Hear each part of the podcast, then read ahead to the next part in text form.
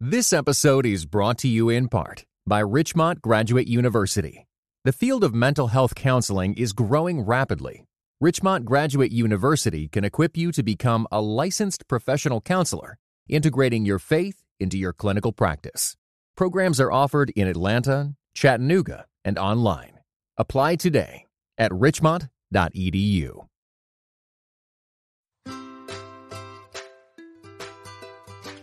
Hey, friends. Welcome to the Grace Enough podcast. I am your host, Amber Cullum. Each episode, I sit down with a guest to discuss their life journey and how the grace of God has impacted them along the way. After listening to today's episode, I hope you are encouraged that God can use you right now in the midst of your day to day life. Yes, it requires daily surrender and trust, but we must remember His grace is enough. One of the gifts of technology has been the ability to listen to various Bible teachers from around the world.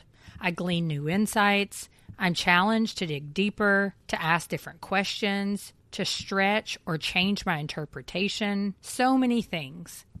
Today's guest is Bethany Allen. Bethany Allen is the pastor of spiritual formation and leadership development at Bridgetown Church in Portland, Oregon. One of my husband's best friends, Josh, shared a Bridgetown sermon with us over a year ago, and we have been listening ever since. Bethany joins me, and we talk about what led her to seminary, how she handles the question about women preaching in church, the support of her father, who is also a pastor, spiritual formation, and practicing the way of Jesus. I have a feeling after listening to today's conversation, you will begin tuning into Bridgetown Church if you aren't already. Good morning, Bethany. It's really afternoon for me, but I just wanted to take a moment and welcome you to the Grace Enough podcast. Well, thank you for having me. I'm so excited to be here with you. Yeah, I mean, it's a delight for me to get to talk to you. And honestly, um, I know that many of my listeners and friends are really excited that you're here today. And so take a minute, introduce us to you, and tell us a little bit about what you do. Yeah, I think I always think that's a loaded question, Amber. I, mean, I don't know why it, it's intimidating. It's like, what do I, what do I do? Who am I? um, it's a little existential, if you will. Um, yeah. So uh, I am. I'm actually we were just talking about this. I am a Florida girl, born in or not born, but raised Texas born, raised in Florida, and uh, so a little bit of the southern context where I come from. Came out here to Portland in 2007 to go to seminary, uh, not by a deliberate choice, but really by God pushing me mm. to do so and had every intention to move back to the South and to be with my people. And then God kept me in exile, and turns out it's a good, it was a really, really good thing. Uh, yeah. And then I was initially, when I started out at Bridgetown, the director of women's ministry. And that's part of my story, the evolution of that. And then became pastor of women and then just two years ago became pastor of spiritual formation and leadership development. And so that really entails and i'm still over women so i'm still uh, kind of the first line of defense in the sense of like oversight and direction all that for women's ministry at bridgetown and for the development of women. But i'm also then at a church level responsible for the formation and really leadership development of our crew. So um, that means all kinds of things. That looks a lot of different say, ways that is a huge yeah. Yeah no pressure. It's just 1500 people.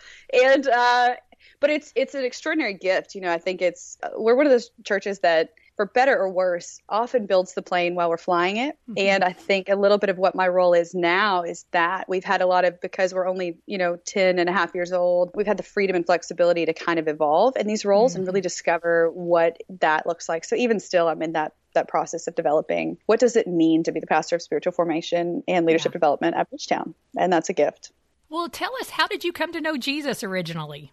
I have really incredible parents. Both mm-hmm. of them have they just love Jesus, heart and soul. Uh, my dad's a pastor, so I grew up in a um, you know pastor's home, but it wasn't the cliche kind of experience. I don't think for I have two siblings, an older sister and an older brother, and um, for all of us, I think our experience uh, with Jesus has been really genuine because of what my parents did to teach us and to disciple us. So at four years old, I remember making a commitment to Jesus in my mom's in my parents' bedroom uh, with my mom, and I really believe that was the moment when I came into the kingdom. And I can't remember a time where I didn't love Jesus with my whole heart. I can't remember really a time when I questioned necessarily his presence. I think that had so much to do with my parents and their genuine faith and affection. So I know I'm giving them tons of accolades, but I think it's just a testimony to mm-hmm. the genuineness of who we are as parents, and though I'm not one yet, that, that there's something really extraordinary about that that has shaped my entire future and destiny. So, so well, I love that. The story, just pure Baptist, Southern Baptist, walk the aisle. Did the- I just love it because, yeah. because if someone who is listening does not know I mean, you're not a pastor at a Southern Baptist church now, and I, that I and that is not, not, a knock on Southern Baptists. yes. That's just saying. Yes, right.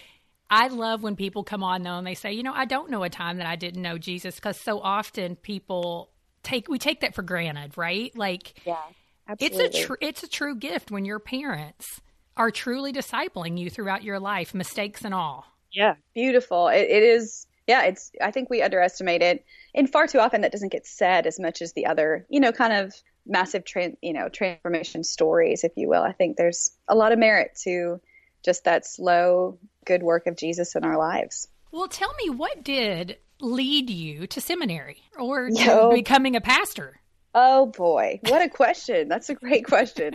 Um, one, seminary was largely prompted, like any good Bible college girl, by a, a man or a boy. I had a friend a friend relationship. I, am not sure. And you know, in the the uh, in the Christian realm, dating is so different and uh, dysfunctional at some levels. So I had this Amen. really good friend who, who I happened to love at the same time. Um, and he was looking at going to seminary. We were in Bible college together. And he just said it was, and really it was, a, I believe, fully an act of the Spirit and of what, what he could see, what God allowed him to see in my life in a way that I couldn't. And I remember he said, I, I want to go to a conservative co- or seminary and get my master's but I don't want to do it in the South because we were in, we were really in the heart of Dixie at some level. We were in living in Dothan, Alabama, going to school in a small, tiny oh, town yeah, called girl. Graceville yeah, in the panhandle of Florida. So it was, I mean, we were literally in the middle of a cotton field, and that was our college experience. And he was just like, I, I want to get out of the South and really have this different experience to just be formed and shaped in a different way as a pastor, which I respect and admire so much. So he found Western Seminary, and I don't know how, on his journey. He came out here and he just felt so strongly. At the time, Western was offering the only master's ministry program in the nation at a seminary level. And he just kept pressing me to to come look at seminary. He was like, You need to go. You need to go. You need to wow. go. This is right up your alley. And then bought me got so intense that he bought me a plane ticket and coordinated with my dad for us to come out here to look at the seminary. So I came out here, did not want to live here, did not like it. I thought it looked like a circus. I could not understand this town or this culture. Um, but I was sitting in the office of the time, um, the director of the program and a mentor. And um, I just felt Spirit of God say, I'm going to call you to Portland in nine months. And all that went topsy turvy with the guy. All of that went up and down all around. And my grandmother passed away within that nine month period. My whole life was flipped upside down. I graduated Bible college. And so, anyway, I got here. I really felt we were driving out here. I remember it was a day after Christmas, 2007. Mm. And we got to like Amarillo, no joke, and probably by morning, you know. And, um, and uh, I remember thinking, what have I done? I mean, I sold every, my siblings sold everything I had because we were in the middle of burying my grandmother and just kind of that process. I mean, yeah. we're in grief, all this yes. stuff. And it was basically like, sell everything you had. I lived in a house in college. And, uh, and then I, I was just like, I only have my clothes. I have my clothes and a TV, and I've just left my entire world in life. And there's a lot that goes with that as well. But anyway, so I came to seminary and I cried for months, for a year. I think it was over a year. I cried every day. Wow. like God sent me back. So I wasn't one of those people who was like, I love it. I can't. And it wasn't the education I didn't like it was the really the stripping down of what God was doing in my life. And it was a mercy. It was one of the most severe mercies of my life to be mm. kind of thrown out here all alone. And he at the time wasn't planning to come out here. Our relationship really shifted. He was going to marry somebody else and it was it was a lot intense. Anyway, there's a lot of redemption there too, but but it turned out I came and God had me here. Really, I feel like my seminary experience had so much to do with uh, God healing me mm. as opposed to just learning that. So then 2 years after that I graduated seminary amidst that, I I had really, you know, I, I, came from the South and from a Southern Baptist mm-hmm. context. And I just want to say, I have never not been championed by any man in my life in the Southern Baptist context. Mm-hmm. Never once. I didn't have the experience I know a lot of women have. I feel like every man from the lead pastor, who was at one time the president of the convention, all the way down to these men teaching Sunday school, I just felt like every man was like, What are you going to do, baby? What are you going to, you know? I love well, that. of course, you're at seminary. Of course, you're doing these different things. And I just feel like my trajectory is so blessed. And I so much of who I am is so formed by and informed by the Southern Baptist tradition, and um, so I don't have any anything weird to say about that, except that when I came to the most liberal state in the union, mm-hmm. um, is when I experienced the most quote unquote discrimination for being a woman, really? and largely that has to do yeah, that has so much to do, I believe, with the culture of Portland being that the conservative Christian uh, realm here, there during the feminist movement, because it was so insane, yeah. had a radical response to it and said we got to go completely the other way. Uh-huh. So you'll find in Portland there's a really clear divide of most of the time you will see majority, mass majority of no women in leadership or ministry, largely because of that historical reality. So I'm in classes and men are leaving the classroom when I'm doing a presentation on the Wizard of Oz and culture. You know what I mean? No I'm like, way. what is happening? Because I'm at this this tiny Bible college and men are like, all right, great. Like I mean, just cheer me on. And then I come here and I'm like, what what is happening? So it was in that season, God broke my heart and showed me really the systemic um, work we need to do as the family of God. And mm-hmm. that's when I began to really consider what does it mean to belong in the kingdom of God and it, that was when God just ignited this passion in me. And I had no problem. My intent, my whole life, was really just to to serve women in the church. I didn't, I don't have, I didn't have any ambition. I was never like, I just want to teach men, or I mean, I just didn't. That wasn't yeah. my heart posture. It was really, and I remember in that season of of really realizing, man, there's such a discrepancy and, and really a lack, I think, of good theology and praxis in even the seminary institutions. I remember thinking like. I remember God asking me one day and just saying, well, really not asking, saying, Bethany, this, you can build a kingdom. You have enough charisma. Mm. Your hair is orange. You got a lot of things. Beautiful. work. Well, you're seeing it washed today, Amber, and that's a miracle in pandemic. Um, but really, you can build your kingdom, and you can you can have influence, and it would be good. It will produce mm. goodness. Yeah. Um, but if you make that your ambition as a woman in ministry, uh, it will be limited. If you instead yield Hmm. to the reality that I am the one who orchestrates my people and brings fullness of the Imago Dei, then you will have means you'll have to die a lot more deaths, and it will have to be your ambition is really the advancement of the kingdom of God at all costs, which means you'll have to bow the knee in certain places, you'll have to go lower in certain places, you'll have to withstand things that you don't necessarily want to withstand, but it will mean the expansion of my wow. kingdom on my terms. And I remember that that was the moment. I was like, I'll do what it takes. So my ambition wasn't to become a pastor. I know it freaks out every Southern Baptist person. Trust me, I go home all the time and they're like, What does that mean? Are you actually standing in front of a pulpit? I mean, I just had a mentor was like, I mean, tell me the truth. Is that really happening? Because none of them have a clue. And I'm like, Yes, but it's different. So I want to just say really quickly, because I think a lot of times we get misplaced or misnamed, at least in the culture, of Bridgetown for sure. We start I started out as director of women's ministry largely because we were hyper conservative, just as a Southern Baptist would be. When we started, our journey really was as conservative as I had known growing up. And then we began, I really felt like God said there was a timing to ask questions of our leadership. And really my heartbeat came from my question my my purpose in asking some questions of these men who I actually consider partners in the gospel really came from just this desire to to see integrity in what we have claimed theologically as well as with what we're expressing ecclesiologically. So I just said, do we have integrity when you say men and women both make up the imago dei? Is that true? Does our theology match what we're presenting to people on Sundays? And I knew it didn't. And I wasn't asking for the pulpit ever. Um, I was like, just get a woman up there to do an announcement. Gosh dang it. They need to see that they're part of the kingdom of God and that they bear Christ's image. And so wow. they were like, the next week, they were like, yeah, let's do it. So the next week, I was doing announcements. And the next week, we were doing just different things, communion, different things. And it was a long journey to eventually where we got to the point where the elders came to me and said, We believe you have an Ephesians 4 pastoral gifting. You are mm. pastoring mm over half of our church and doing it doing it with all your heart, which is was always my heart. It's always who I've been. And they said, We want to bless you in front of our people and even mm. say to the women in our family, you have an Ephesians 4 gifting, so rise up and lead in the house of God. Now, there is a delineation that, that in culture or where I come from, they don't delineate. In the South, they say pastor and they mean elder. Um, and I understand their exegesis of that. I don't necessarily agree with it. I don't think it's necessarily the end all be all. Or, and I don't mean that in the sense that I don't have a thoughtful exegesis of my own. We delineate between the two. So I am pastor, but I am not elder and gotcha. I'm not I don't have that title and I won't have that title. So, just to be clear for your listeners, there is a difference at least in it's not the straight across the board. And I know that a lot of people would still be offended, frustrated. Well, no, but I think that's where the line a lot of times comes down to for people who are actually thinking about what does it mean for a woman to have this role in the church? Because, you know, it's easy to just listen to a pastor and say, oh, this is what it says in the Bible. And then it's a different approach to actually break that down, like you said, into a pastoral role versus an elder role. And totally. it can be very confusing when you're only listening to someone teach versus studying and digging in yourself. Totally. Very much so. That's where a lot of my conversations come from.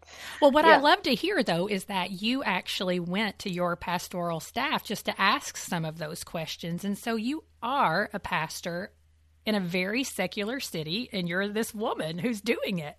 And so, what is it like, though, to serve alongside a group of men who do look at you and value as someone who can teach the Word of God? Um, I think it really helps that I grew up in a context where my dad has always championed me. Yes. Um, my dad's one of the most humble people in the kingdom of God. Um, I remember him always saying, like, I would sweep the floors of the kingdom if I could just be a part of it. And um, that's oh. that's really who he is. And I I think it helps one that they have always known and i'm very very quick to to just want to outdo them in love. I think i've made that in my ambition for all people that i serve with particularly on our team but also our church. And so i think that's helped in the sense mm. that i think they they at some level trust not at some level they trust me. And i've earned their trust. And i think there's value in that with any teammate. It doesn't matter matter male or female. It's really essential. What's it like? I mean it is it's not perfect. I think that's one of the first things I would say. I think sometimes you can look at something so beautifully polished and be like, "Oh, this is just one dimensional," and just and Never it's not. Is. And we're we're still we're in actual relationship. And even this week, we've had to have some conversations where it's like, "Hey, this is how that I experienced this," and and yet I want to say that that the essentialness of, of us flourishing or even making it through this in a really healthy and beautiful way is that one we have deep relationship and we actively work on it mm. um, I have prayed every day for friendship and favor with these men, largely because I, I desire that more than I desire a place on, on the pulpit. I just don't, it's not my ambition, nor is it theirs. They are mm. marked by, these men are, I always say to people, people ask sometimes, what's it like to work with John Mark Comer or whoever? and I'm always like, all well, inquiring like minds want to know. uh, it's, you know, and at the same time, I would say to anyone who asked me, because it's true, he is just as as good, if not better, than you you think he is. He's just as godly and humble and and he's perfect. No, absolutely not. And am I? No, but he is one of the those men I serve with are some of the most humble men I've ever known, and they are both my covering. And I'm not afraid to say that. That's not triggering language for me. They are my advocates, and they are my friends. So I think is it. I, I don't really often think about it like, oh, we're all in the same tier, because I'm also preaching in the same on the same stage as what I think one of the most gifted communicators of our time. Girl, listen, so I, I, just have to pause right now yes. and say I 100% agree. And of course, I was thinking about John Mark because I agree. I feel like he is one of the greatest communicators of our time, and we'll be talking about him in context like here, Henri Nouwen a hundred years from now. Yeah, he's a gift, and he is. There's God's anointings on him and his mm-hmm. life, and I'm not saying that doesn't mean that's not true for all of you know for all of us in so many different ways, and it's all different. But I just think about it like one, I have to think about it from a family perspective. This is my brother, and this yes. is a man who has championed me in a yeah. way that most men on the planet would never. This mm-hmm. is a mm-hmm. man who doesn't have to share the pulpit. I mean, and I don't mean that like because he's a man. I mean that because he's gifted. He's so gifted and anointed. There's just he doesn't have to, and he has deliberately chosen to bless the anointing in my life and to say go. And he does it. Yeah. I mean, unhindered. And so I think it's been for me easy. It's been for me one of the greatest joys and blessings mm-hmm. of my life. And it's also one of the most empowering spaces of my life because all of them are my they are some of my greatest champions. I love that. I know it. It's the real deal. And it's well, amazing. it's just great to hear though, because we don't hear, you're right. We don't hear those stories very often. And the reality is they do exist. Not just yours. They exist other places too. They do exist. They, they do. do. And I'm hopeful for more. I'm hopeful that if God can do anything with Bridgetown Church, and I'm pushing these men, I'm like, we could have a conversation about this that might help people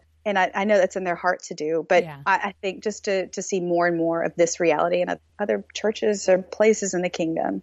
Yeah. Well, how do you handle? And you already told us a little bit, but I mean, do people ever just say because you you're like when I go home, they're like, "Are you really on the pulpit?" But do they actually just come out and ask and say, "Well, I mean, it's not biblical for a woman to stand yeah. on stage and preach." How do you handle it? Yeah, um, that's a great question. Honestly, and I get the question. Uh, yes, I've had a few people back home. It's funny because they don't care and they don't have any context. I'm still there. You know, in the South, everyone thinks they have a right to your life, at least to where you grew up in a tribe, and that's how it is. I grew up in this church of 3,000 people, and everyone has. And I was a pastor's, a pastor's kid, and I, everyone has right to me, and I like that. But when I go home, it's like, oh, really cool. Pass that over here and help me do this thing. You know, like it's never. Right. Uh, I don't even think they're listening, so that's fine. And I, I really it's fine. But I, I have had a few, especially men that I either went to school with or seminary with, or men I get to talk to about spiritual formation across the nation who are coming from more conservative contexts. Um, I've got some friends in Chattanooga and uh, Texas. Oh yeah, heart of the Bible Belt girl. Yeah, where we've had some conversation where they're like, I want to ask you just at the end of the conversation, like, how do you get around this? And they're so respectful, but I could tell it's so awkward for them. And, and the good news is I've really relaxed on it, and largely because I think one of the things I've set out to do from the very beginning, especially when I was asked to to preach for the first time or be called pastor. My dad has been an integral part of that. I want the blessing of my parents mm. in those spaces. It means a lot to me, and I'm still as conservative as they come when it comes to that reality. I think it's really important to honor your parents, even in that space. So I've had their blessing and have their my dad's blessing and all that's been important. So it's freed me up really to come to a place where I decided I would really know what I believed theologically. And I would really understand that in an intelligent way because most of the time, like you mentioned earlier, people don't actually know why they believe what they believe. They most often depend upon tradition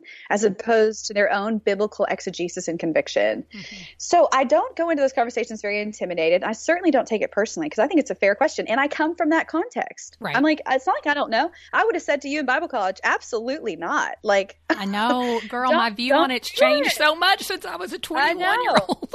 it's true, and I, I'm not saying that's good or bad. I think it's really helped me stay grounded in a lot of ways. But I'll just say, like, well, can I just explain to you my experience and my journey, and what I see in the scriptures and what I don't see in the scriptures, and um, how some things to me, as they were taught to me, don't aren't cohesive. And then, really, one of the my things that I emphasize the most is the biblical narrative and I, am not ever pushing, I don't have an agenda for, I don't need women to be pastors. What I do need is for women to rightfully have their place in the kingdom of God and be honored, and not just honored, but seen as an equal vitality and, and really expression to the Imago Dei in the church. Mm. That's my thing. My beef is not about I don't care. Call him pastor, don't call him pastor. Right. I mean, I teach my women, look, if if you get called to a church, there may be times where the Lord asks you to come under a convictional ecclesiological expression that you don't actually agree with 110%, but the Lord has called you to be faithful where you are, so you lean into it and you honor it. Absolutely. And the same goes all different ways. The driving force is the expansion of the kingdom of God. Mm. So I think for me, I'm like, I'm fine if you land somewhere convictionally, you land true. I mean, if you land John Piper complementarian, I do have some questions, but um, but if you got there because you've really done great exegesis and you've actually been in the trenches with people and worked out that you actually don't fundamentally believe that women can partner with you and it's better for the sake of the gospel and the, uh, for the sake of the church, fine. But if you're coming at me with one dimension of like, well, one time I heard John Piper say this sermon, and that's all I've listened to. I'm like, get out of here, because even women, even women in yes. the strong egalitarian camp, I'm like, super. It's easy for you to sit behind your computer and write a blog about it, but I know very few of you who are actually in the trenches partnering with men in ministry. And until you've done the partnership work Hmm. Um, until you've actually put it into practice, I have a lot of questions about your theology and the integrity of it. Hmm. So for me, it. I'm not afraid to enter the conversation largely because I've really worked that through, at least yeah. on the levels. I know maybe that sounds arrogant. I don't even know, but just to the place where I'm like, I've at least worked it through in my own practice and in our church matching our theological what we would say we theologically believe and with what we what we see what you see expressed on a sunday those things match up. And for me that's where my conviction lies. So i'm never afraid. I really welcome the conversation especially if it means people are really processing through it. But right, they really want to talk about it not just come at you with an accusation. Yeah, and some people do want to come at me, and in those spaces, honestly, my elders have told me from day one, you just say, "You go ahead and talk to our elders. They'd love to talk to you first, and then you can talk to me." Um, yeah. Some men, I've gotten some, you know, some I can tell um, men who are just are unkind and want to put me in my place. I don't know, whatever. I don't even, and I just have to believe the best about them and go, I don't know if something happened or you were hurt, yeah. that you can't see me as a person. But I try not to take those things personally. Do they wound me? Yes. Yeah. Do they make me mad? Yes. Do they make me sad? Yes. Yeah. For sure. But I just believe before God, I'm doing what I know to do with the greatest integrity I know to have this side of heaven. So, right. and I'm open. I'm always like, God, I'm open. If you have something else you want to do yes. in us or do in me, okay. And that's the for thing. It. I mean, the only person who knows Bethany's heart is God. And so, and that's what I always, you know, at the end of the day, when I'm wrestling through something or decisions other people make, I'm like, I don't know if someone else is right with God ultimately. Only God knows that. And so, yeah. you know, you have to wrestle through some of those things on your own. But let's talk a little bit about spiritual formation. Great. Yeah, I know. Let's move on from this woman talk. Good. Yes. What's next? That's right. Just kidding.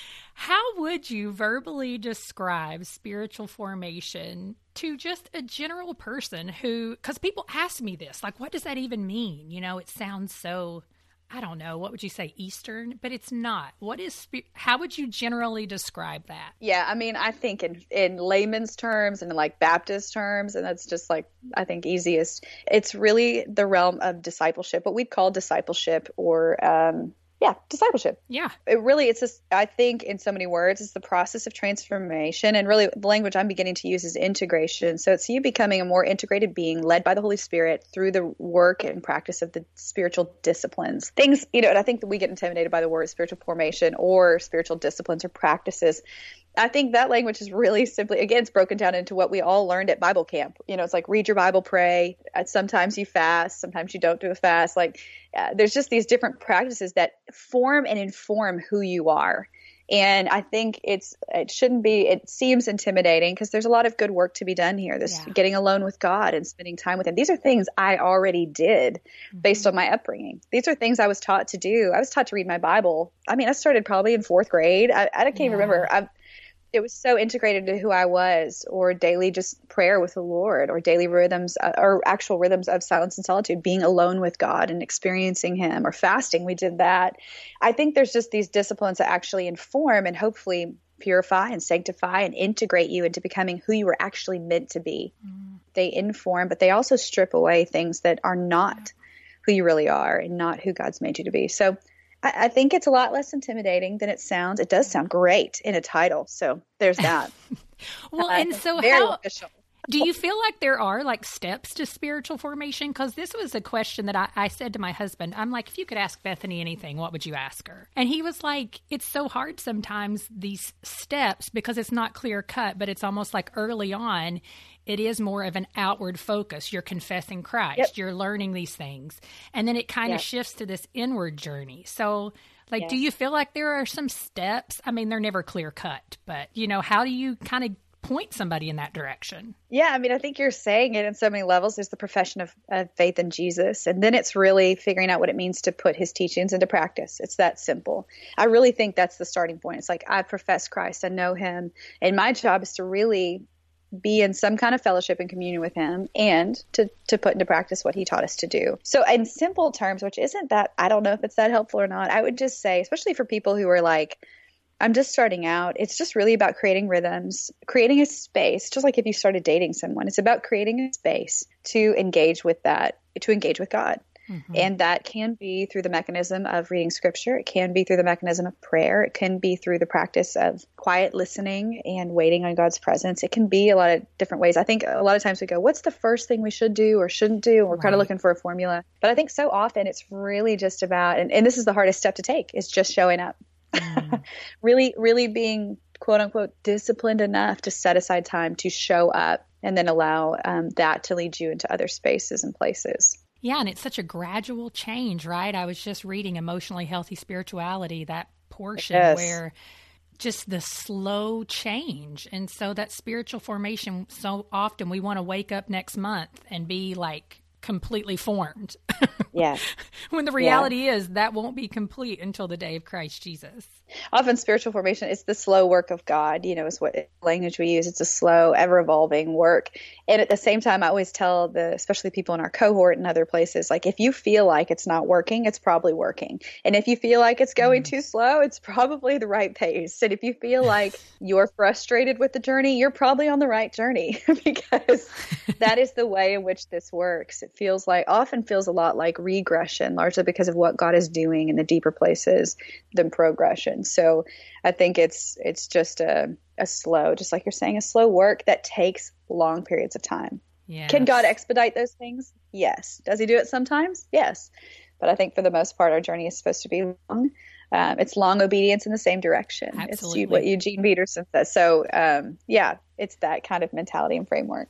Well, and my mother in law just this morning, she had texted me. I think it was one of the dailies that you had just been on, but talking about that how easy during this pandemic it is to actually regress and not be surprised about some of those behaviors that you kind of thought you had yeah. mastered coming yes. back. And because um, I had just posted something the other day, I mean, you know, huge fight with my husband, and we're not, we don't really fight that much, but we just kind of blew up at each other. And I was just like, yeah. oh, I thought I was past this. yeah. And so that's part of the slow progress, too, I feel yes. like, is realizing mastery doesn't necessarily mean it's never going to happen again. It's a lot of yeah. times this how do I respond? How quick am I yeah. back to this place of centering myself with Christ? Yeah. And it's hard. It it is hard. It is way hard, and it feels discouraging in the moment because you're like, I thought we dealt with this, and then at the same time, if you, I think if you pay attention, it's like, man, this is the grace of God this is the mercy of God that He's bringing me back here to deepen the good work because He's after something more. And that's what I love about spiritual formation is it's this work of God that is actually deeply good mm-hmm. and continually calling us. There's just it's a well that never never dries up. There's Praise always the more, and it's you know, and that can be intimidating, and at the same time, it's it's um, a gift to yeah. us. Well, somebody comes to you and they say, I I mean I love Jesus, but I am not I'm just really struggling to connect with God.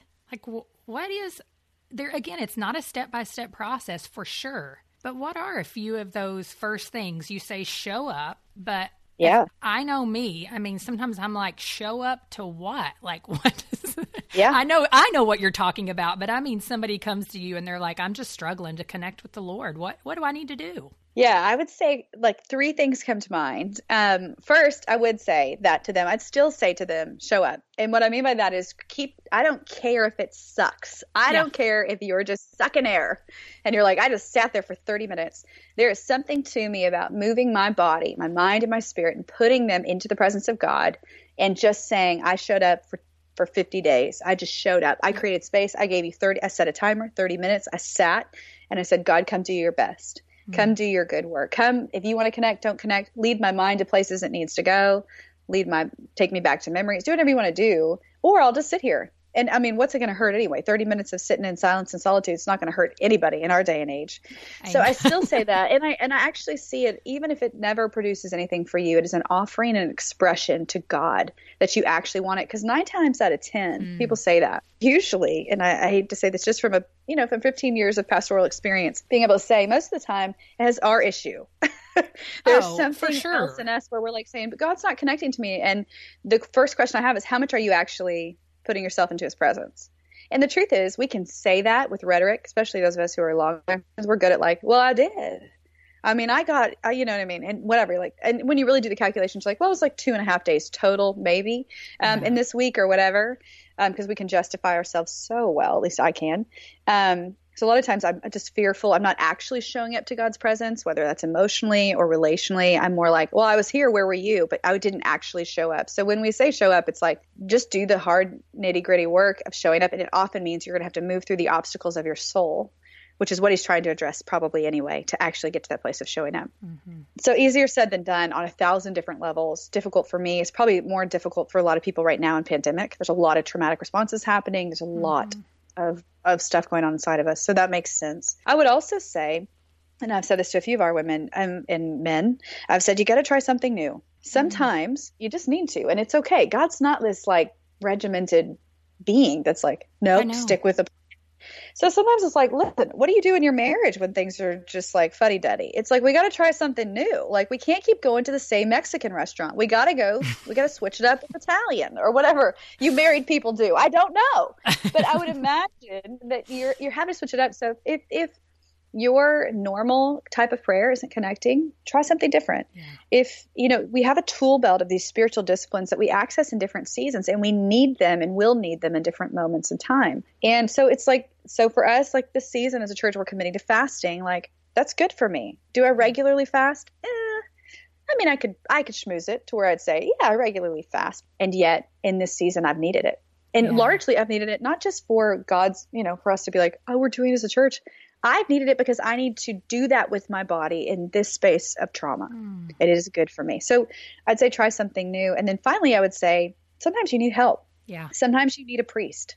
And I think that's okay. There's a priestly role that pastors and spiritual directors and friends and mentors play for us. So a lot of times, especially if, I have friends who are really struggling, I can bring them into the presence of God through mm-hmm. prayer by being with them. Or, and that's my job as a pastor, is really to connect people to the presence of God. Mm-hmm. Um, and so sometimes you just need help. On top of all those things, you need a spiritual director, you need whatever, whoever your kind of person is to help lead you in those spaces. And it's not a shameful thing. We mm-hmm. all need it. It's what we get really by proxy through sermons and um, worship and all those other things. So, but sometimes you need something really specific and tangibly tangible to you into those places. So those are my three big thoughts. Again, like you said, it's right. not prescriptive any stretch of the imagination, but I think sometimes those things are helpful. And I think we forget them sometimes too. Yeah.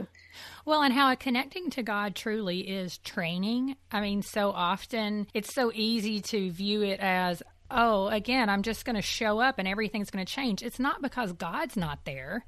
It's so right. often, like you said, it's our own training of just entering into the discipline first, which may be for you that you need to set the you know timer that I'm going to be here at one o'clock every day for 30 yep. minutes.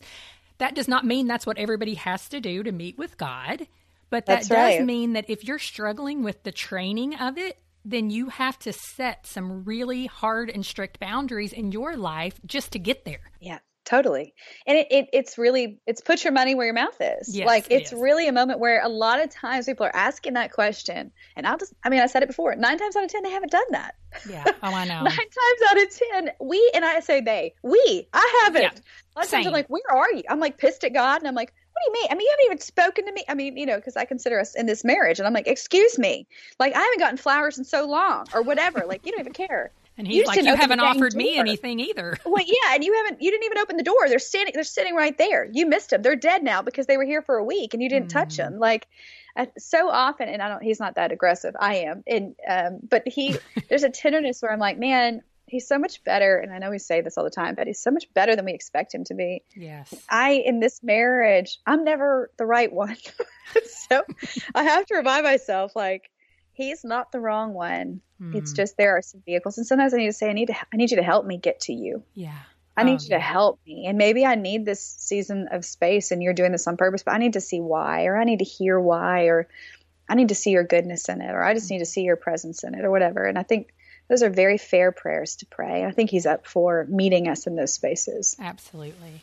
Well, some language you guys use at Bridgetown that really has had a significant impact on my walk with Jesus is just this idea of practicing the way of Jesus, um, being an apprentice of Jesus. And so, you know, I had said to you in my email, like, I don't have a specific question really about that as much as I just want you to talk about it a little bit. And, you know, how that language came about um, and what you really yeah. mean by that. Yeah, um, this language came largely from John Mark, obviously. And um, back in the day, he had this Friday night worship thing that happened. It's really how Bridgetown got planted, called The Way, is what it was called. And uh, that came from this, um, from all the New Testament language around first, really the first apostles and um, the starting of the first kind of regime of the church and how they called it the way. And that implicates all these realities of disciplines, of really figuring out what it means to put into practice Jesus' teachings, to love him, to do all these. So there's all these like beautiful realities part of the way. So we use practicing the way. Uh, that was a funny discussion where it was like, can we just call it the way? We were like, no. Um, but it's really practicing, really what we're saying is practice the life and teachings of Jesus. So we use this language on Sundays. We say really our goals are to be with Jesus, to become like him, and to do what he did in the world, which again is kind of maybe probably redundant language. But that's really what we mean by practicing the way is to be with Jesus and to really lean into what that means and to offer practices or disciplines around that. What does it mean to be with him? To become like him. So to be transformed by what we're actually encountering in our times with him. And then to put into practice to do what he did in this world and to be agents of the gospel, to be agents of reconciliation, to be agents of healing, um, to be deliverers, to be all these things, wounded healers, all these things that we're just wanting to see God do. So that's kind of our framework for at least practicing um, the way the apprenticeship to Jesus language we just thought was more helpful. John Mark has a disdain, and it's and not a disdain, maybe that's strong language. I don't know that he'll ever listen to this, but um, he has a he doesn't like what what disciple or discipling people like that as a as a verb, um, largely because he thinks it's confusing and it's putting the onus on the person that people are following as opposed to Jesus.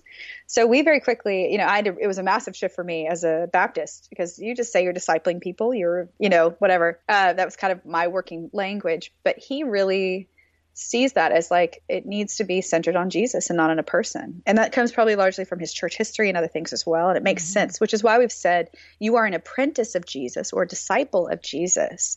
Um, and you can be mentored or, you know, shaped and formed or spiritually formed by other people or helped along the way. But we really want the emphasis and onus to be on Jesus as opposed to another person. So that's kind of where that, that comes from. Well, and I it's almost like what you said earlier about sometimes you just kind of have to change what you're doing. And I mean, my church culture is also the word disciple like i know what that means but it sometimes language gets watered down because we use it and yeah. we actually don't see happening what should be happening in the true way of discipleship, right? So yeah. you're going into church, you're saying we're discipling, but then you're not seeing like true transformation. So I think that's what yeah. happened to me when I heard the language apprentice of Jesus, it was just like, oh, that gives me a different word to put there that makes more sense because I know exactly what an apprentice does. You're yeah. under someone, you're studying what yep. they do so that one day you can go out and do that. And so I think that change in language is actually brilliant, to be honest, because we just, if you've been ingrained in church culture, sometimes it has a bad rap. Yeah, and I think you're, you know, yeah, you're actually painting a picture for what it looks like as opposed to this ambiguous. And even if someone was, and we have a lot, and this is a part of our context too, we just have a lot of people who just, I mean, it's hard to understand. I mean, it was hard for me to them. No context for the church. Yeah. No context for the gospel. No context for anything. We are in the super most unchurched city in the nation, blah, blah, blah. And yet we believe God's doing revival and good work here. But you're having to also paint a picture in a new way that right. not weird. Like you say disciple and someone on the street's like, what the heck are you talking? I mean, they would probably connect it maybe to Jesus or to the famous paintings they've seen of the disciples or whatever, but no real actual understanding of it. And we just yeah. wanted to make it really clear. This is what we mean and this is what we're trying to say. So yes to yes. your point, that's that was part of our ambition as well. That's awesome. Well, I love it. Well, as we close up the show, I'm just going to ask um, a couple of questions, and then we'll be done. Of course, I always end up over talking, so maybe I'll just ask. The I think I talked one. a lot. That was okay. It was fantastic. I love. That's why I love podcasting. I can just talk to people about their life stories forever. So, um, as we close up, I know you're not married yet, but if you had the opportunity later on down the line to sit down with your great grandchildren and offer them some wisdom, what is something yeah. you feel like you'd really like to share with them? Yeah, I mean, when I read this question, I was like, "Whoa!" And I told my, I called my sister. I was like, "This is an intense question." Um, I get this but all the time. It's not, it's not one that was is far fetched from my mind in the sense that I so hope for that reality. And mm-hmm. largely, I think about my nieces and my nephew and these younger, really these younger women in our church who will who will become mothers in the house of God as well. And in the role that I'm in, I've had the opportunity really to.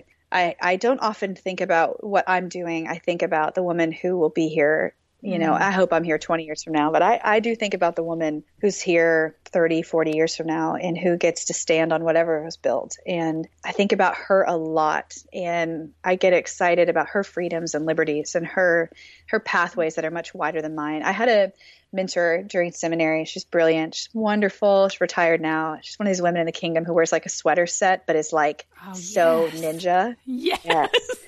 Like out here, like saying, dropping wisdom, like, holy cow.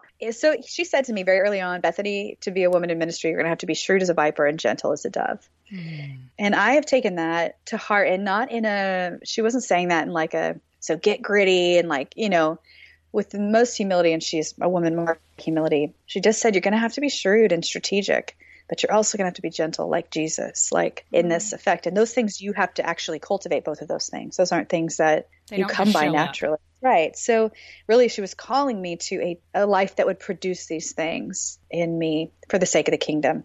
So I think that there would be part of wisdom that I offer is that to my uh, grandchildren.